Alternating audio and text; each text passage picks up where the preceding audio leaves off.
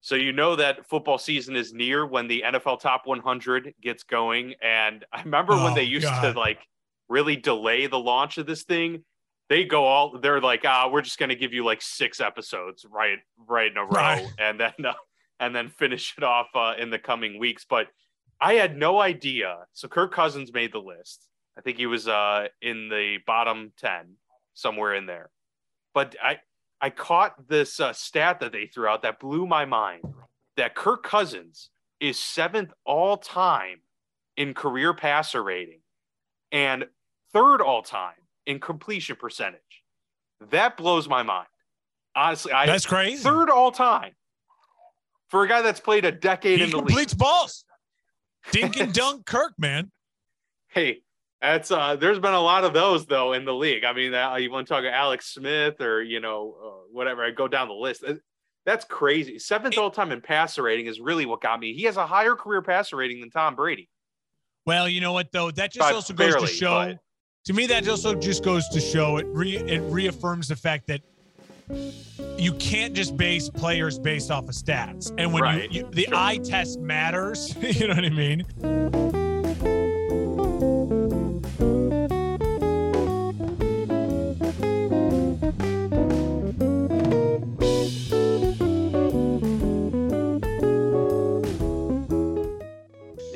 And all of that type of stuff because and Kirk wins. Cousins. I mean, I th- I can't remember who it was on Twitter, but I think it was maybe Warren Sharp or someone. But it was like literally you can just make arguments off of quarterbacks based like Kirk Cousins is the scale.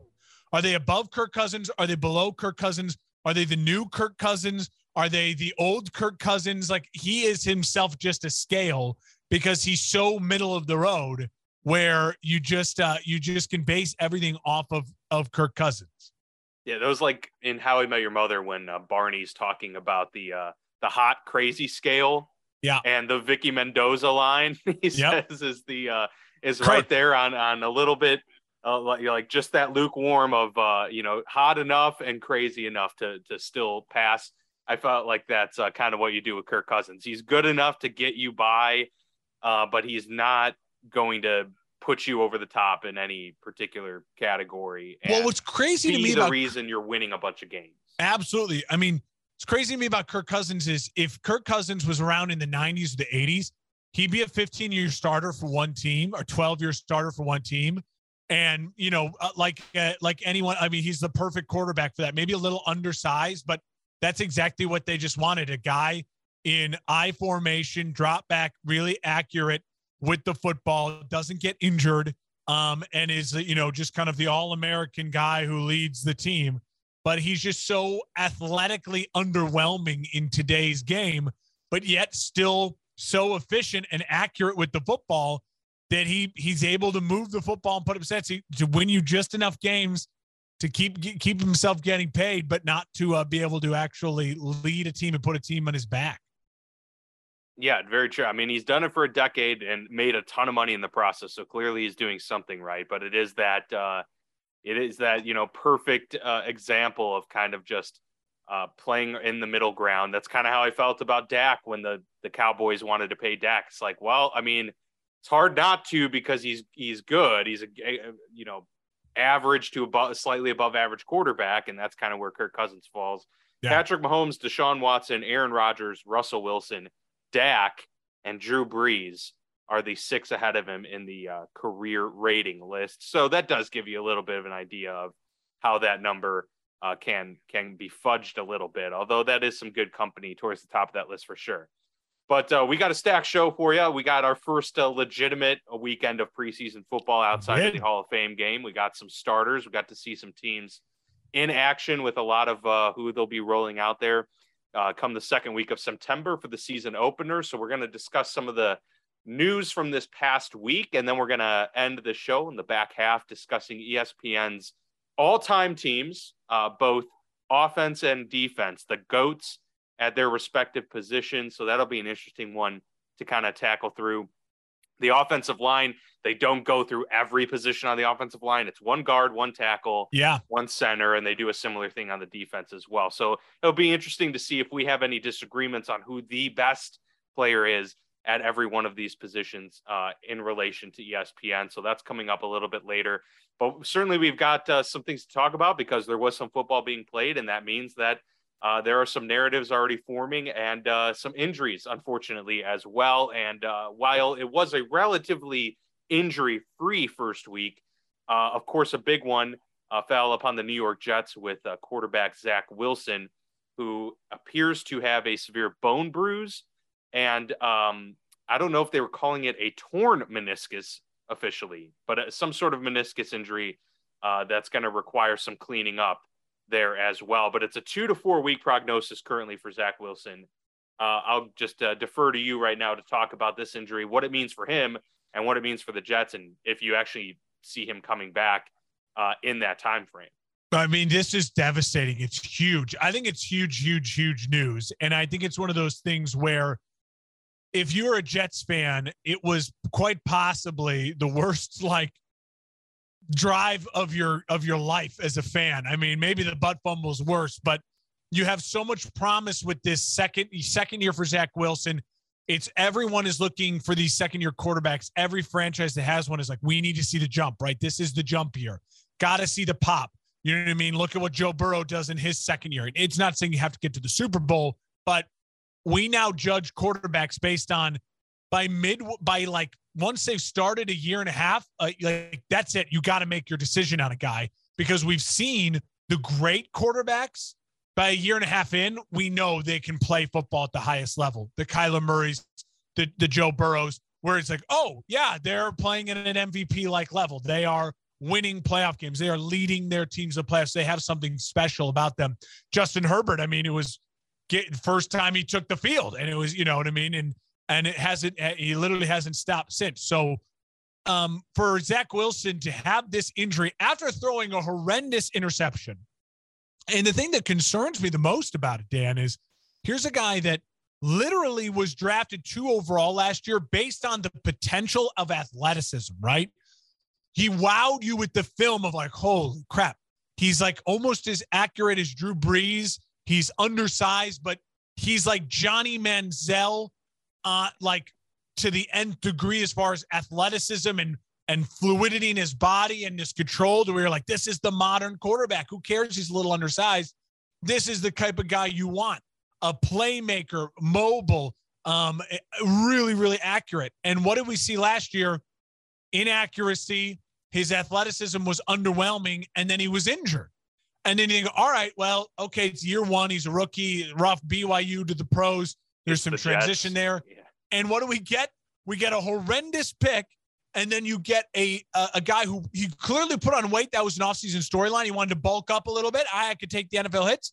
And you get a non-contact injury. So that to me goes to show his body can't perform with the weight he's at that he gained. Like, and that's a problem then, because then if you got to slim down, you worry then about strength and longevity, I already, if I'm a Jets fan, am thinking absolutely we need to consider bringing in Jimmy Garoppolo. Like, honestly, because Jimmy Garoppolo, then you at least have that real adult presence in the building. You have a guy that knows the head coach, knows the offensive coordinator. Jimmy Garoppolo would become the second best quarterback in that division overnight. And you could then say, Zach Wilson, don't rush back get as healthy as you can. And as soon as Zach's healthy, and the and the, the Jets, if they brought in Garoppolo, would have to say Jimmy Garoppolo is our quarterback until Zach Wilson's 100% healthy. And then once Zach Wilson's healthy, you start Zach Wilson. And by the end of the year, you'll know if Zach Wilson's going to be your future or not. I'm already out. I'm done on Zach Wilson. I was done when they drafted him. I didn't I didn't think he'd be a he'd be a success story in the NFL. I was firm on that. And this to me lines up the more more of a concern. I think this is a disaster for the Jets franchise. I don't think I don't think that Zach Wilson is capable now of being a franchise quarterback. I know that may seem like an overreaction. I'm just to me, it's not. It's I felt that way coming out as, as they were scouting him. I wouldn't have drafted him as high as they would. I wouldn't have taken him over Trey Lance. Wouldn't have taken him over Mac Jones. Wouldn't have taken him over Justin Fields. And I think if you're a Jets franchise, you can quietly by the end of the year, even if you bring in Jimmy G, then know, all right, we have to move off Zach Wilson. We have Jimmy G. And you give him the fair chance. This is still his year when he's healthy, but I, it's a disaster in my opinion, Dan. I don't think people are making a big wow. enough deal about this becoming. Th- this is the storyline. I think Zach Wilson. I, I I I really don't know. He's got to do so much now this year to get back not only healthy and then have a huge year for me to have so much confidence going into next year, saying, "All right, Zach Wilson can compete at the highest level and win you games uh, for a for a franchise that has Josh Allen in their division." Well, I do think it's an overreaction. I think I think that's I think it's certainly not devastating. I think it could have been so much worse. Uh, a non-contact injury like that appeared to be an ACL season-ending type of thing. They're saying he could potentially be ready by week one. We don't. I don't know if that's going to happen. I doubt that's going to happen. But I think he's. I think he's back within the first four games, and that's that's my guess. Uh, in in September at some point, he's going to be making uh, his entrance back into the league. So I think he avoided some serious issues there. And I think it is a bit harsh, the non-contact thing. I mean, that's that to me just seemed like a fluky injury. That that could happen to anyone. Um, it was a it was a chop, and you could kind of tell that like the knee just went in a weird way. I feel like that could that could happen to a lot of people. If this be if this if he gets hurt again in a very similar type of injury, that's and and within like a year from now or maybe like even a year and a half from now then i'll start to think about whether or not this guy's injury prone. Sometimes i think it can be just injury plagued. I mean we forget christian mccaffrey was healthy for his first three seasons entirely. Now it's been back to back years. You do wonder but if he has another healthy season this year all of a sudden you're not you're not calling christian mccaffrey an injury prone player. You're saying man he got pretty unlucky with a couple years of some fl- weird fluky injuries. So I think there's still the jury's still out for Zach Wilson. Um, I agree with you that I would have taken those other guys ahead of him. I probably would have taken Mac Jones ahead of Zach Wilson because I didn't think we saw enough in college to warrant a number two overall pick in the draft. Um, I think there were the tools were there for the other guys. So from that aspect, I absolutely agree, and I think that the Jets should be wondering, you know, like if they if they don't get a big year out of him this year, then you got to start getting ready because you've already put a lot of capital into the rest of this team, and you can't waste that entirely by letting him go through year five, um, like what maybe the Giants are doing with Daniel Jones. Um, so I think Jimmy Garoppolo would be a great fit in New York, but with the Giants rather, because I think they could actually commit to him wow. longer term. I if, agree. If you go to the Giants, you just say, "Look, Daniel. I mean, we've seen enough. We've seen what we what we're going to get. If if he's on the Giants, that's a legit like potential playoff team. Um, if he goes to the Jets, I I, I wonder if they're going to do that because I think they feel comfortable having Joe Flacco for a couple games. Um, so and I think that's the route that they're going to go. It wouldn't be a bad fit, of course. I think Jimmy would, you know, make that team better right away. Um, but it'll be interesting to see. I mean, I, I'm more curious how this actual prognosis is going to play out. We're going to know more once they actually get into the knee and figure out what work exactly needs to be done. To me, two to four seemed very optimistic um, for not only bone bruises, which are you know notoriously extremely painful, uh, but then you add the meniscus on top of it uh, at that position, especially for a guy who was you know dubbed as a mobile quarterback uh, to me, that was a pretty optimistic outlook. I, I don't see, I, I think, you know, week three, week four of the NFL season, much more likely than week one or sitting out just week one. I just want to, I'll clarify my comments and just make sure I, I mean, again, I come from a, of a jaded point where I've never been high on Zach Wilson. So it's easy for me to sit here and say, if I was a Jets fan, I would immediately like, I want Jimmy G because I think I can win more games with Jimmy G as my quarterback this year than I can with Zach Wilson. And I'm I would I'm just saying Zach Wilson was drafted on his, athleticism and the potential of this kind of freakish athlete with this really accurate arm. And there's nothing that has really wowed you about Zach Wilson so far.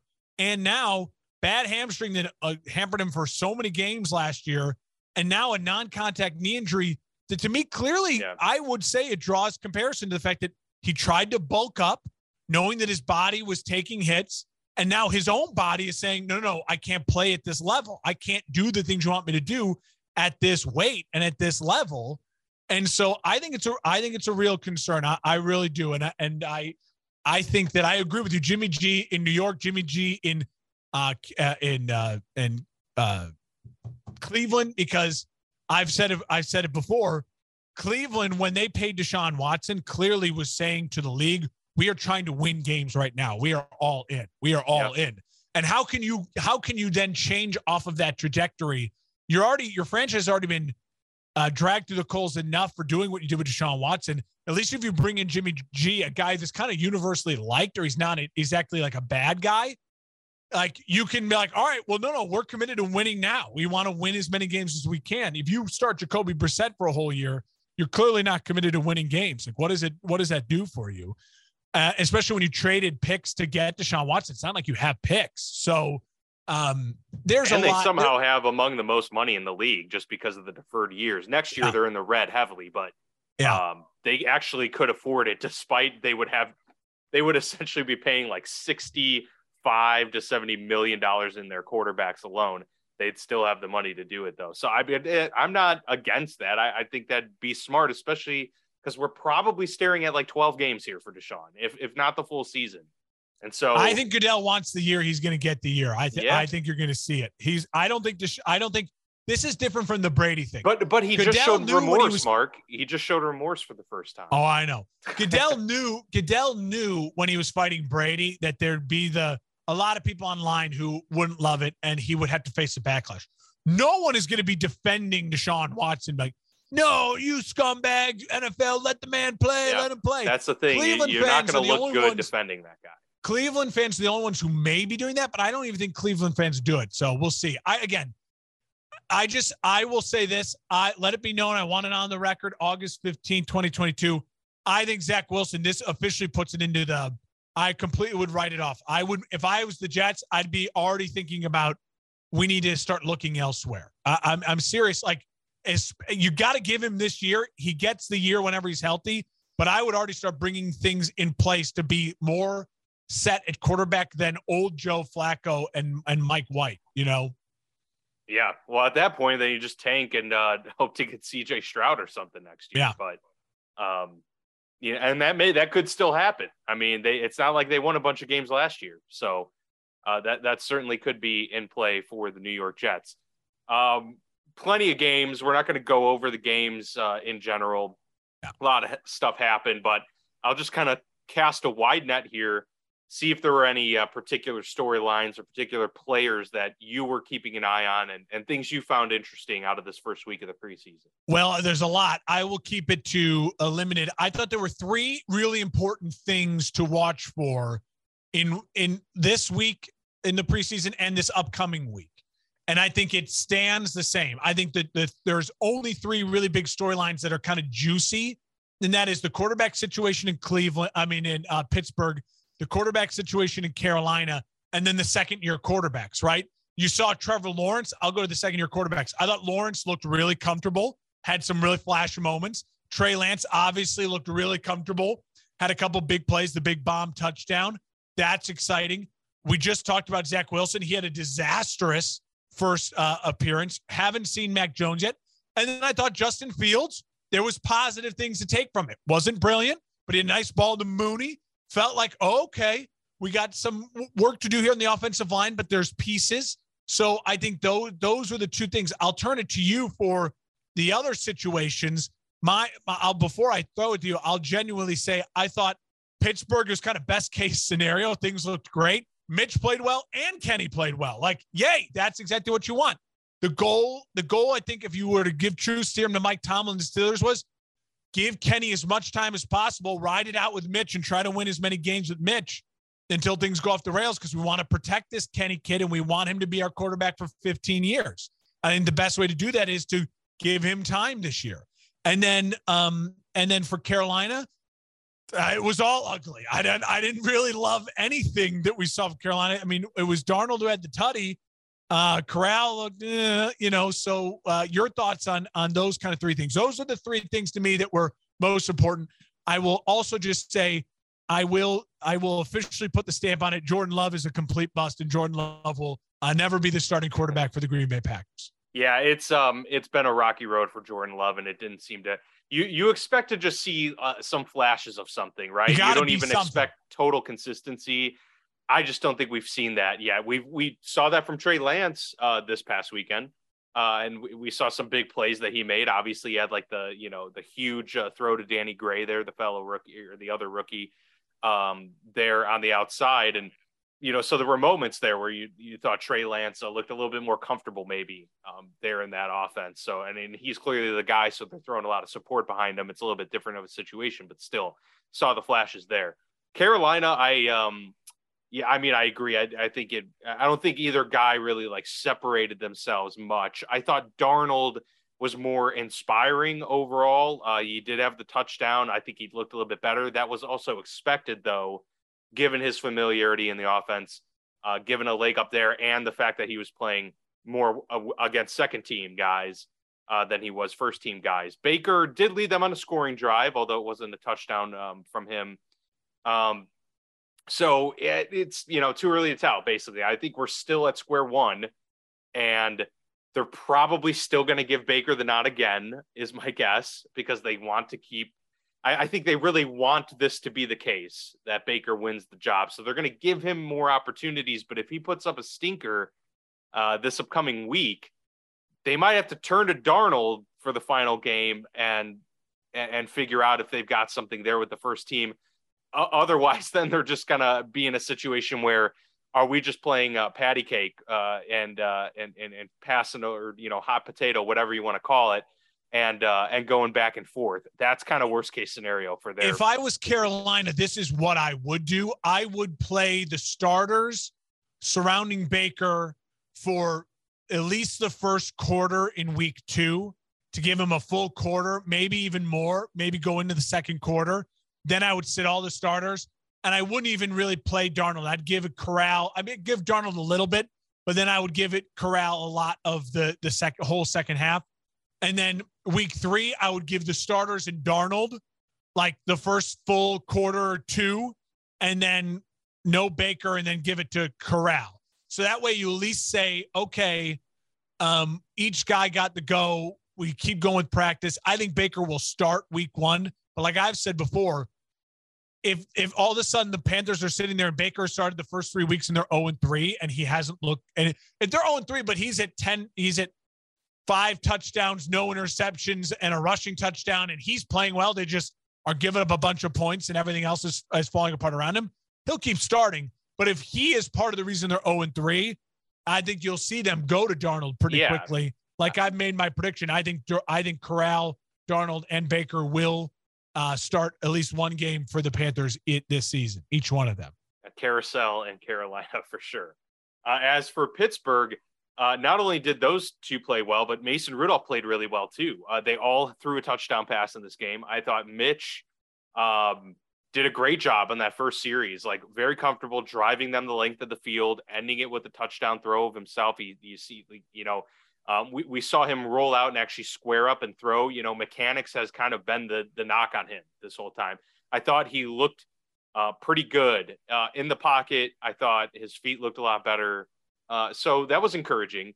Uh, I think almost it, it's a weird thing because yes, it was good. It was good for Pittsburgh to like see that all three quarterbacks were competent and could run the offense, but it also didn't help them make the decision. I think yeah. at all either like you hope that one of the guys just like stinks and you could be like, okay, now it's actually more of just this two-way competition here and we could start narrowing things down. I don't think they could really narrow the field very much off of this game. Kenny Pickett looked very comfortable uh, for a rookie, like right out of the gate. Uh, I, they they got him on a bootleg, throwing on the run, not the easiest thing to do. I think the uh, situation that he was put in actually was very conducive to learning about him because he was put in a tough spot late. Uh, they get they end up giving the ball away on fourth down. Defense gets it back for them. Okay, Kenny, you've got an opportunity now with a minute and minute and change to try and win the game. Put himself in a pressure situation like that. He ended up delivering uh, in the final seconds, getting that touchdown throw. So I thought that was really cool. Uh, I was encouraged by it. It wasn't anything crazy, uh, but that was almost kind of nice just to see, you know, within structure, uh, him fitting well, being accurate, and making smart decisions, not not doing anything, um, you know, outside of, of what you're what's expected of you. So uh, I thought that was encouraging. Uh, I think Mitch still has that inside track because of how well he played. Uh, but if in the next two weeks Mitch starts to regress heavily, I, I could see a situation where uh, if Mason is still looking all right, that he gets the start. Um, and if Pickett somehow elevates like crazy over the next two weeks, he could even start too. So I could really see a multitude of possibilities out here in Pittsburgh. But I still think Mitch is the guy that's going to get that week one start. And uh, he did look good and comfortable, fits the offense well. I will say this George Pickens is an absolute, he's going to be a star. Like, already. I mean, it looks the, great. The, I have never seen reports out of camp so glowing about a guy. And and we're talking in the Le'Veon Bell, Antonio Brown. Uh, I mean, Antonio Brown, there were reports, but it took some time. From day one, they were like George Pickens, a, an absolute stud. I mean, he's been making plays all training camp, made a couple huge plays in this game. Uh, Pittsburgh just keeps finding stud wide receivers, man, and so that he's going to be the next one for sure. Well, this one fell to him a little bit too. I, I couldn't believe he was still on the board when he was. It, and yeah, Pittsburgh got him. Yeah. He got hurt, you know, it, it hurt his final year, and, and, some teams are shy away from that. You you thought though, with the number of wide receivers that were taken, that he was going to be a guy that maybe in uh, uh, Green Bay or a Chicago or a New England would take a chance on on a guy with such a high pedigree at a, a Power Five program, a national championship winning program, but uh, he falls to the Pittsburgh, and I'm I'm happy he did. I will say just quickly, I know a lot of the Bears fans, you know, if you're listening to this, you know, you want my full report. I'll I'll just say this. I thought overall for my Bears, really quickly, um, I was impressed by the talent, like the depth. Like there were some guys you keep your eye on, you're like, oh, okay, they're making some plays. And and you didn't even get to see Jones Jr. and some of the other people that you're really excited about seeing. I thought the offensive line more impressive than I was I was concerned for. The offensive line's obviously been a huge concern for the Bears. It feels a little patchworky. They brought in some veterans, and it seems like all right, they're starting to move some things around, and things are are settling. Um, Another stud safety there in Chicago it appears uh, as well. Right? I know, they, and again, that's, awesome. that's a that's a great if a, a team like the Bears needs Ryan Poles. Ryan Pace was the king of 50% hit rate on his picks. Fourth round. And the problem, the problem was most of his good picks were like third and fourth rounders, and his first and second rounders stunk. But he traded up a lot for first and second rounders and didn't have as many third and fourth rounders because he was constantly trading up. But he did find, you know, the David Montgomerys and these people who are, you know, kind of hidden gems later on. But I'll say this: it, it Poles. It feels like he can hit on some num uh, on some of these on these picks and and develop talent, that's going to be huge for an organization like the Bears who need help with homegrown talent. And they just struggled with it for five years, six years in the previous uh, front office administration, being consistent with it. And we know the draft's an inconsistent game, but you got to be able to uh, find depth and quality of depth because uh, it's just it's a league where all 54 53 guys in your roster you're gonna you're gonna see action from it's just the type of the league it is so i felt encouraged by that. I felt encouraged by justin fields. It also feels good to win. Soldier field is a mess. The field was a disaster. They just had a big concert. I can't remember who it was. Um, it was like lady gaga or elton john or someone. It was a big concert in town like a couple nights before. And it's just more reason why the bears they're leaving chicago they're leaving soldier field as soon as oh, they yeah. can. It's just it's, it, it's uh, written in stone. those conditions were um, and I'll and I'll just say uh, overall, uh, if Patrick Mahomes would have played all four quarters, the Bears would not have won because he was he was in, insane in one drive, just like Patrick being Patrick and the Chiefs. Any worries that Tyreek Hill not being there would slow down the Chiefs? Uh, I don't. I don't think that's going to be the case they're gonna be just fine. I, I, did think people like blew that out of proportion when uh, when the move came. Of course, he's great. Of course, like that's gonna be that's gonna change some things.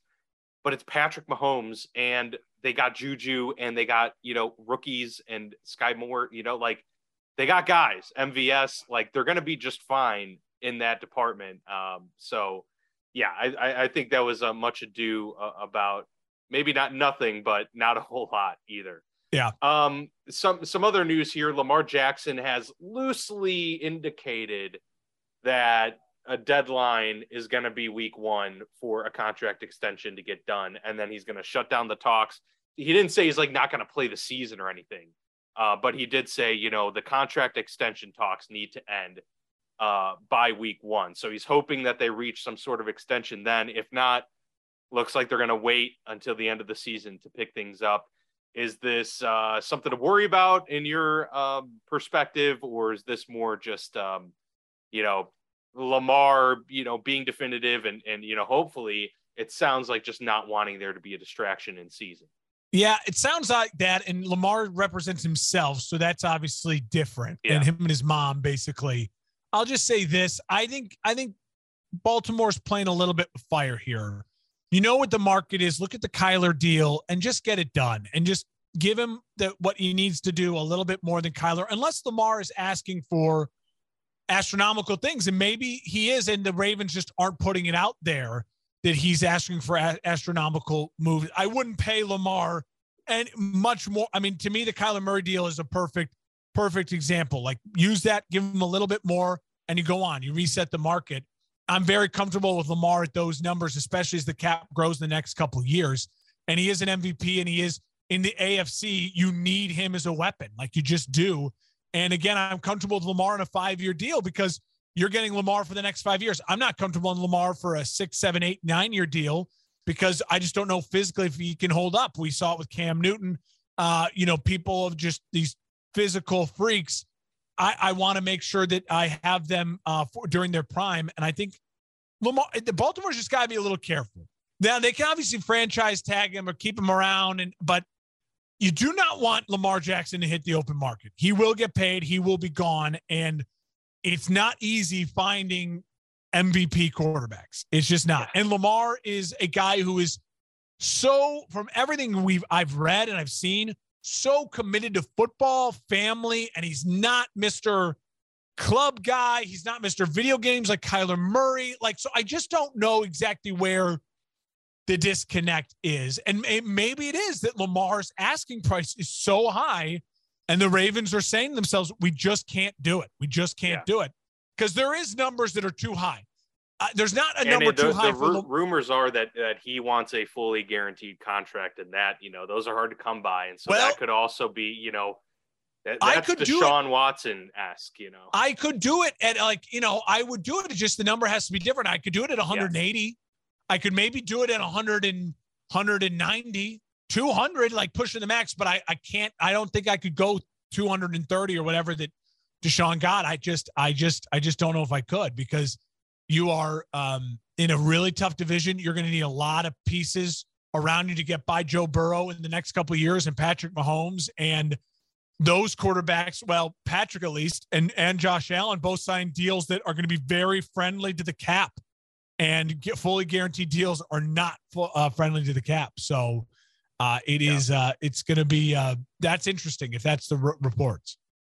Something to monitor for sure. We've got a couple weeks until then, so maybe we'll be hearing about uh, a big deal getting struck between the two sides in the coming weeks. Uh, some other quick uh, tidbits, uh, a couple weird, interesting stories here. Um, first, coming out of the Tennessee Titans, former Steelers outside linebacker, edge rusher Bud Dupree.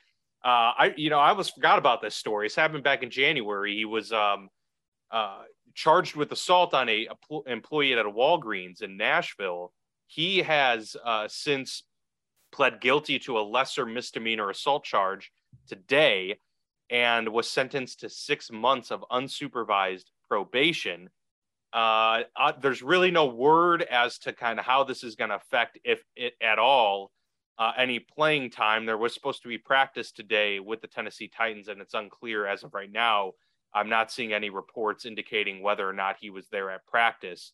Um, and the Titans did decline to comment on the situation uh, today as well. So that's something to monitor too. Obviously, you know, he's a, a big time player for the Titans, um, but to, uh, you know, have an altercation with an employee uh, and apparently some other individuals there at the Walgreens uh, not a good sign uh, at all. And the fact that he pled guilty clearly uh, just wanted to put this behind him. But six yeah. months probation there for Bud Dupree. And then this story here, Mark, is is very strange.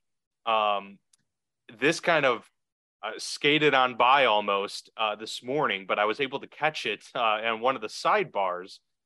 Uh, we all know about Aqib Talib, an ex NFL cornerback, played uh, many years. Um, I forget all the teams he played with. Uh, the Broncos, most Denver, New what I England. remember, and, and New England.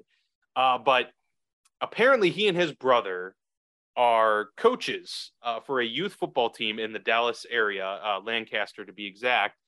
And his brother um, I, I, hope I'm pronouncing this right, y- Yakub or Yakib, I'm not sure how it's pronounced, turned himself in today after a shooting that resulted in the death of what they're reporting as a another youth football coach in that area. Uh, apparently, he was shot and killed uh, over the weekend. Uh, Aqib Talib's brother, Yakub or Yakib, has uh, since turned himself in. His attorney has said that the reason for turning himself in was so that he, quote, has the chance to say his side of the story. Uh, and there's really no other elaboration outside of that. Um, but it is a homicide case. And one of the coaches of the, or the president, I should say, of the youth team of which they coach said that the dispute began when the uh, victim went to pick up a football and someone kicked it away. So that's it's bizarre. Uh, that's kind of all we know. And uh, you know, it seems like obviously it, it seems like the kids were there. So I, I, don't know what the heck happened, but this is certainly something to to keep an eye on. Uh, a crazy, crazy story. Well, yeah, I mean, obviously the you're just devastated for uh, the family. The person, the guy lost life over. It seems like some sort of stupid argument. Uh, and the only thing to watch for, in my opinion, would be like, all right, well, is Aqib, you know, implicated in this in any way, shape, or form, or is his brother says he's got his side of the story?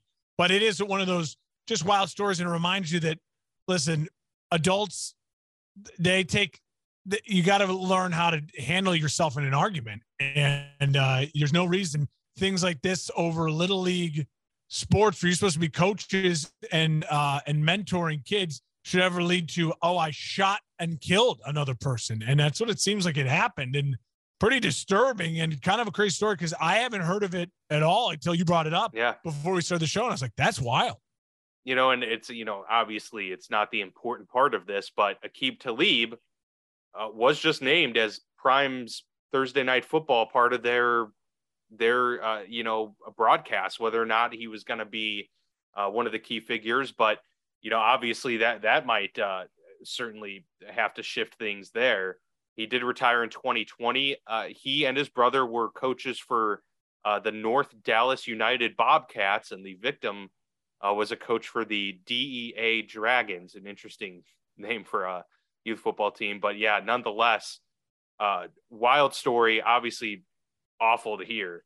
Uh, but th- that is the case. And, you know, obviously we don't know very much, uh, but that's where it stands right now. So that kind of wraps up the primary amount of news that's come out today and in, in, the past week here uh, with the preseason and everything like that. So I had mentioned a couple episodes ago that I noticed ESPN's um, all all-time team, all-time goat team is what they're calling it um, at every position on the offense, and then they the next day came out with the defense. So we're going to look at those real quick and give our our quick reactions to that. Yeah, and this is not like uh, they list like two guards, two tackles, two wide Correct. receivers. They're just saying if you're in a bar and you're having the argument, who's the greatest quarterback of all time, or who's the greatest, just pick one wide receiver of all time. Who's the best so tackle? It's it's, it's simplified. Best? They are trying to find the goat at each position. So Dan's going to list them off, and we'll kind of react one by one. And see what uh, we think they got right and got wrong. So, a quarterback, they got Tom Brady. At no running complaints. back, no complaints there. Running back, Jim Brown. Uh, wide receiver, Jerry Rice. At uh, tight end, Rob Gronkowski. That would surprise me a little bit, although I do agree with the pick. Um, uh, offensive tackle goes to Anthony Munoz. Uh, guard, Larry Allen. And uh, finally, center, goes to Mike Webster. That was a, a, kind of a sleeper pick there too. I was a little bit surprised by that, but that was uh, awesome to see that as well. Former Pittsburgh Steeler. So that's that's the list uh, right there. Any disagreements on your end? I mean, I think you know what I'm going to say. I would put Walter ahead of Jim Brown. I think Walter Payton is the greatest running back of all time. Uh, but again, I, I have no real arguments that Larry Allen, Anthony Munoz, uh, and then Mike Webster kind of surprised me. I was, you know, had other names in my head, and then you look at his resume again. You're like, no, that makes sense. And Mike Webster was a really great player, Hall of Famer, obviously, all decades team, multiple Super Bowl winner, and you're just kind of like, yeah, no, I, I, don't really have anywhere to argue. Jerry Rice to me, um, listen, Jerry Rice, it's it's kind of funny. Jerry, Jerry's a little bit like Tom in the sense that you can't really argue it because of the stats, the numbers, and the eye test. But I do think we all agree that like Moss is more talented. You know what I mean?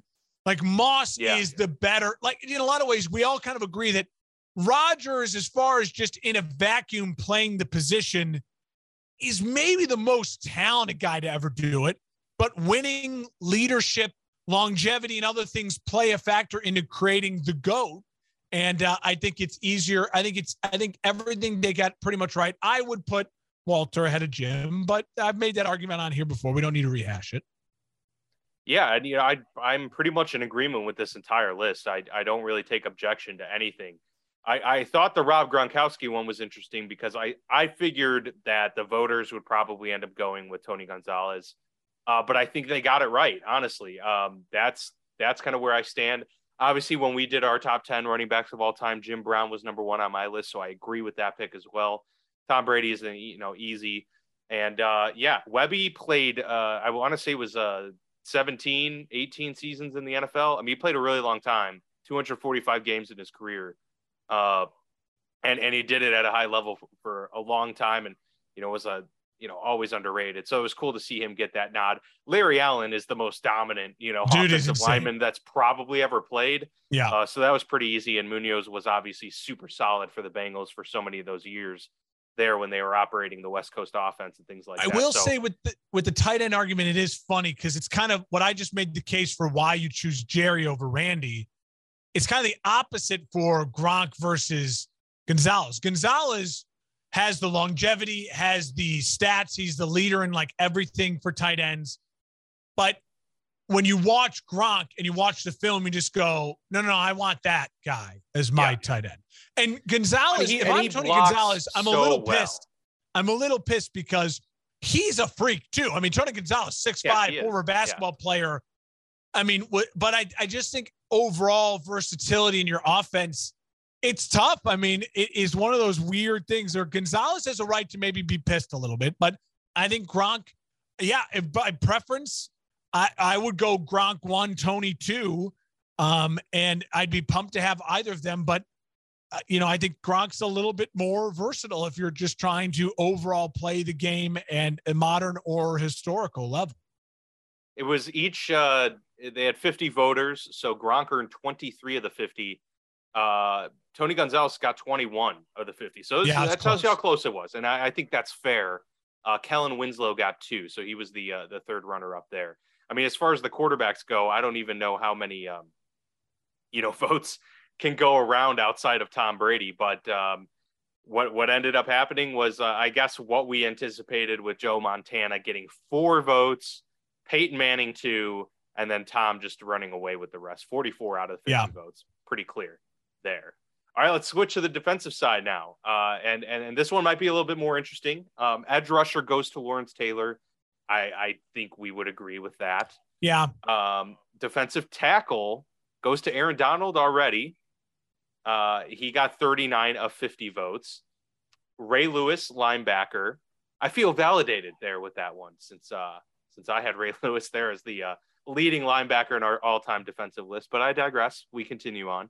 Um, cornerback goes to Deion Sanders, and uh, finally safety Ronnie Lott, and then oh yeah, they they included special teams as well, and uh, Adam Vinatieri getting the nod there as the kicker punter category, with Devin Hester coming in as the return man. Uh, that was an obvious choice in my view. So, so yeah, I that's the list. I mean, obviously, I would go Butkus over Ray Lewis. I think we all again know that. We don't have to rehash that. Butkus did get second Donald. place with 13 votes. Just to, just yeah. Uh, who was Lewis behind Donald and who was behind Taylor? So uh, right behind Donald, they they did defensive tackle, and and my guess because they didn't do defensive end, which I guess you know maybe in a way they just considered this part of the edge rusher category. I consider them different, but the edge rusher category they included Reggie White as yeah. the runner up. So clearly that shows you that defensive end was in there.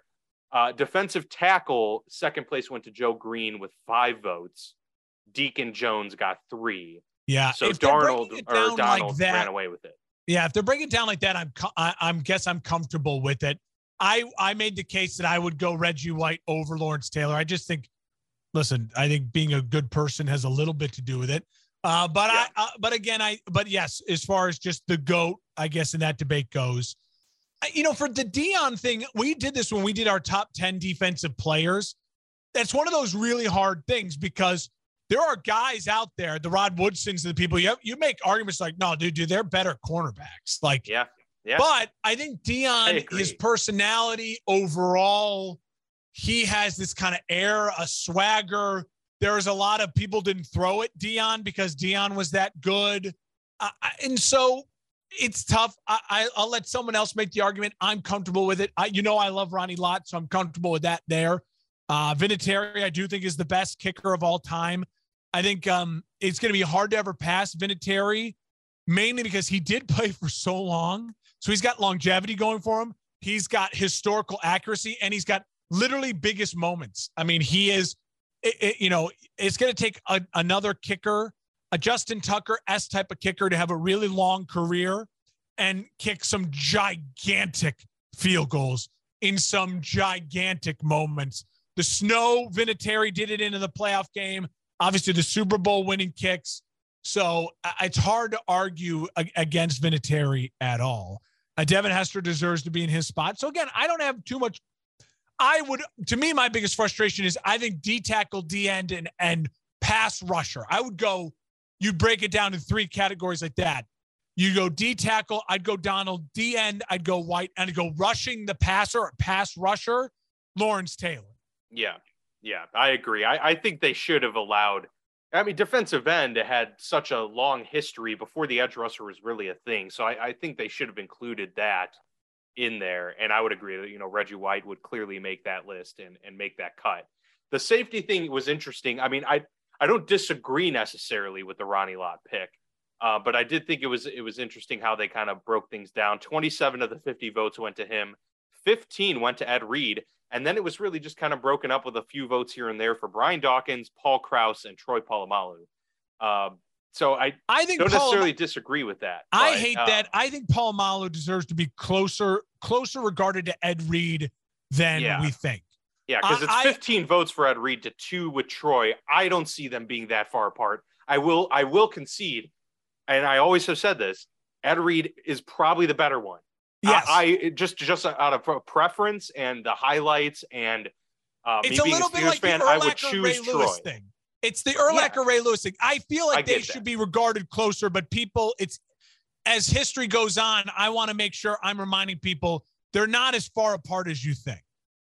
Yeah, yeah, and and that's that's how I probably feel about Deion and and some of those corners too, like the Rod Woodsons and the Charles. Who came behind Deion? What was the voting? So it, it, Charles and Rod both got yeah. five, and then D- uh, Darrelle Revis got four, and then there was a group of Champ Bailey, Mel Blount, Mike Haynes, and Night Train Lane, all that got one. Mel Blount getting one is kind of a, that's kind of a slap in the face, I think, yeah. a little bit. Um, and the fact that Deion got 32 of 50 uh, Deion's the easy answer. I mean, I think but, Deion's yeah. the easy answer. He's prime time. It's hard to argue against Deion. You, you know, you really feel like you have to argue against him as opposed to arguing for him because you could just say, well, he's prime time. He's Deion. And so, in terms of, um, oh, sorry, go ahead. No, and so I just think it's it's again. I really don't have any major qualms with ESPN's goat thing. Overall, my biggest takeaway I think is you you should have broken up D end and ed and and pass rusher. I think I think I can make the argument as a football fan, especially going forward with modern football, the way it looks like it's going over the next couple of years. Defensive ends and pass rushers are are not necessarily the same thing. And they are people who are specialists at rushing the passer and there are people who are all-time great defensive ends. Absolutely, couldn't agree more. Uh, th- this might piss you off. Of the linebackers, so Butkus got 13 votes as the the uh, runner-up, and then it, it's kind of a drop-off. But interestingly, they put Mike Singletary as number three. He got four votes. Singletary, Jack- a lot of I think there's some history behind that. Singletary gets mm-hmm. the nod because the 46 defense was so good. Yeah. That 80 that 85 yeah. Bears team and what they did. He was the leader of the greatest he was the lead, He was the and yeah. and honestly, a lot of ways uh, those D tackles. I mean, Hampton, uh, Mongo McMichaels, Richard Dent. They were a huge part of what made that successful. But Singletary is the is the leader and the hall and the main Hall of Famer from the greatest defense of all time. So I think he and you know he was great. I mean, he's he was and he had a, had a long he had a nice long career. And I think um Earl if Urlacher and that 06 Bears team would have won again, if they would have won and beat Peyton Manning the Super Bowl, a Brian Urlacher is thought of just as highly, if not a higher than Mike Singletary, and closes the gap. I think it hurts Ray Lewis's legacy and it closes that gap even more too. The the, the Bears were, you know, a couple bad plays away from Brian Urlacher's legacy complete changing completely as well. Yeah, Jack Lambert got three, and then it's a, a two or one votes for Ted Hendricks, Chuck Bednarik, Derrick Brooks, Bill George, Ray Nitschke, and Junior Seau. So, uh, you know, no love there for Brian Urlacher, to, you know, with those one votes. But there are there have been so many linebackers too in history, and uh, so that's it's tough competition to compete with. I agree with you though. I think he deserves a little more respect uh, in that category. But that was fun. It was an interesting one uh, to kind of go through. Again, the goat at each position. So they're not talking about uh, you know they're not doing right corner, left corner, doing one corner and uh, one tackle, all of that stuff. But that was an interesting thing to go over and, and kind of see where ESPN's heads at on that with the 50 people voting uh, for each position there. So uh, that does it for a week of news, preseason action. We are now in full swing. Uh, we have a week off as Mark Hespen uh, ties the knots next week. Can't believe Crazy. it. Wild stuff. So yeah, no episode next week. And then we're going to return after that, and it's off uh, off to the races with our rankings. We're going to have AFC followed by NFC rankings uh, and our predictions as terms of uh, who's going to uh, win their divisions, who's making the playoffs in each conference. So that'll be fun. And just like we did last year, dedicating each episode to a conference because we want to get into the nitty gritty of these divisions and uh and parse things out. So it's gonna be that'll tough. be a lot of fun. It's gonna be tough. I'm I'm trying to work ahead because obviously getting married this weekend, and then next weekend uh, I'm on my honeymoon, so I'm trying to get the work in so we're ready to go on that Monday when I come back from my honeymoon for the AFC. I'll just say, Dan, so much to, there's so much in the air. I'm trying to put off. There's I've like a team like the Browns. Like I have them kind of already slated for where I think they're going to be, and then depending on how this all works out and the yeah. suspensions, you know what I mean? Like there is some things to really work out and consider. Um, it's gonna be it's gonna be fun. Well, I can't wait to break it down it and make is- the predictions. We'll also do our in those episodes. We'll make our three bold predictions for the year that we can then yeah. kind of look back and laugh on. You know, one of mine already. I think the Panthers will have one quarterback eh, start each game at some point in time. Uh, I like the and, Panthers making a return to the bold uh, prediction list again. They're yeah. just, they're going to be that team for a while. Panthers are always on the bold prediction list. Yeah. I love it. That's for sure. Uh, maybe Christian McCaffrey starts five games will be mine or something like that. but um, but yeah, no. The interesting part about all of this is that I I always go in with like a preconception of how, what I think is going to end up panning out. But once I pick each game and then realize what the records are at the end, I surprise myself and I'm like, whoa, yeah. actually, okay, wow, I had the Saints with uh, nine wins somehow, you know, or something like that, and uh, and, and it kind of throws you off. So it is interesting that it shows that the schedules play a lot into in, into these things as well. So looking forward to that. It'll be a lot of fun. Looking forward to the wedding as well. But uh, obviously, we've got some football games to get to in the meantime. So enjoy that while we take this two week hiatus, and we'll see you back with some big time predictions in a couple weeks.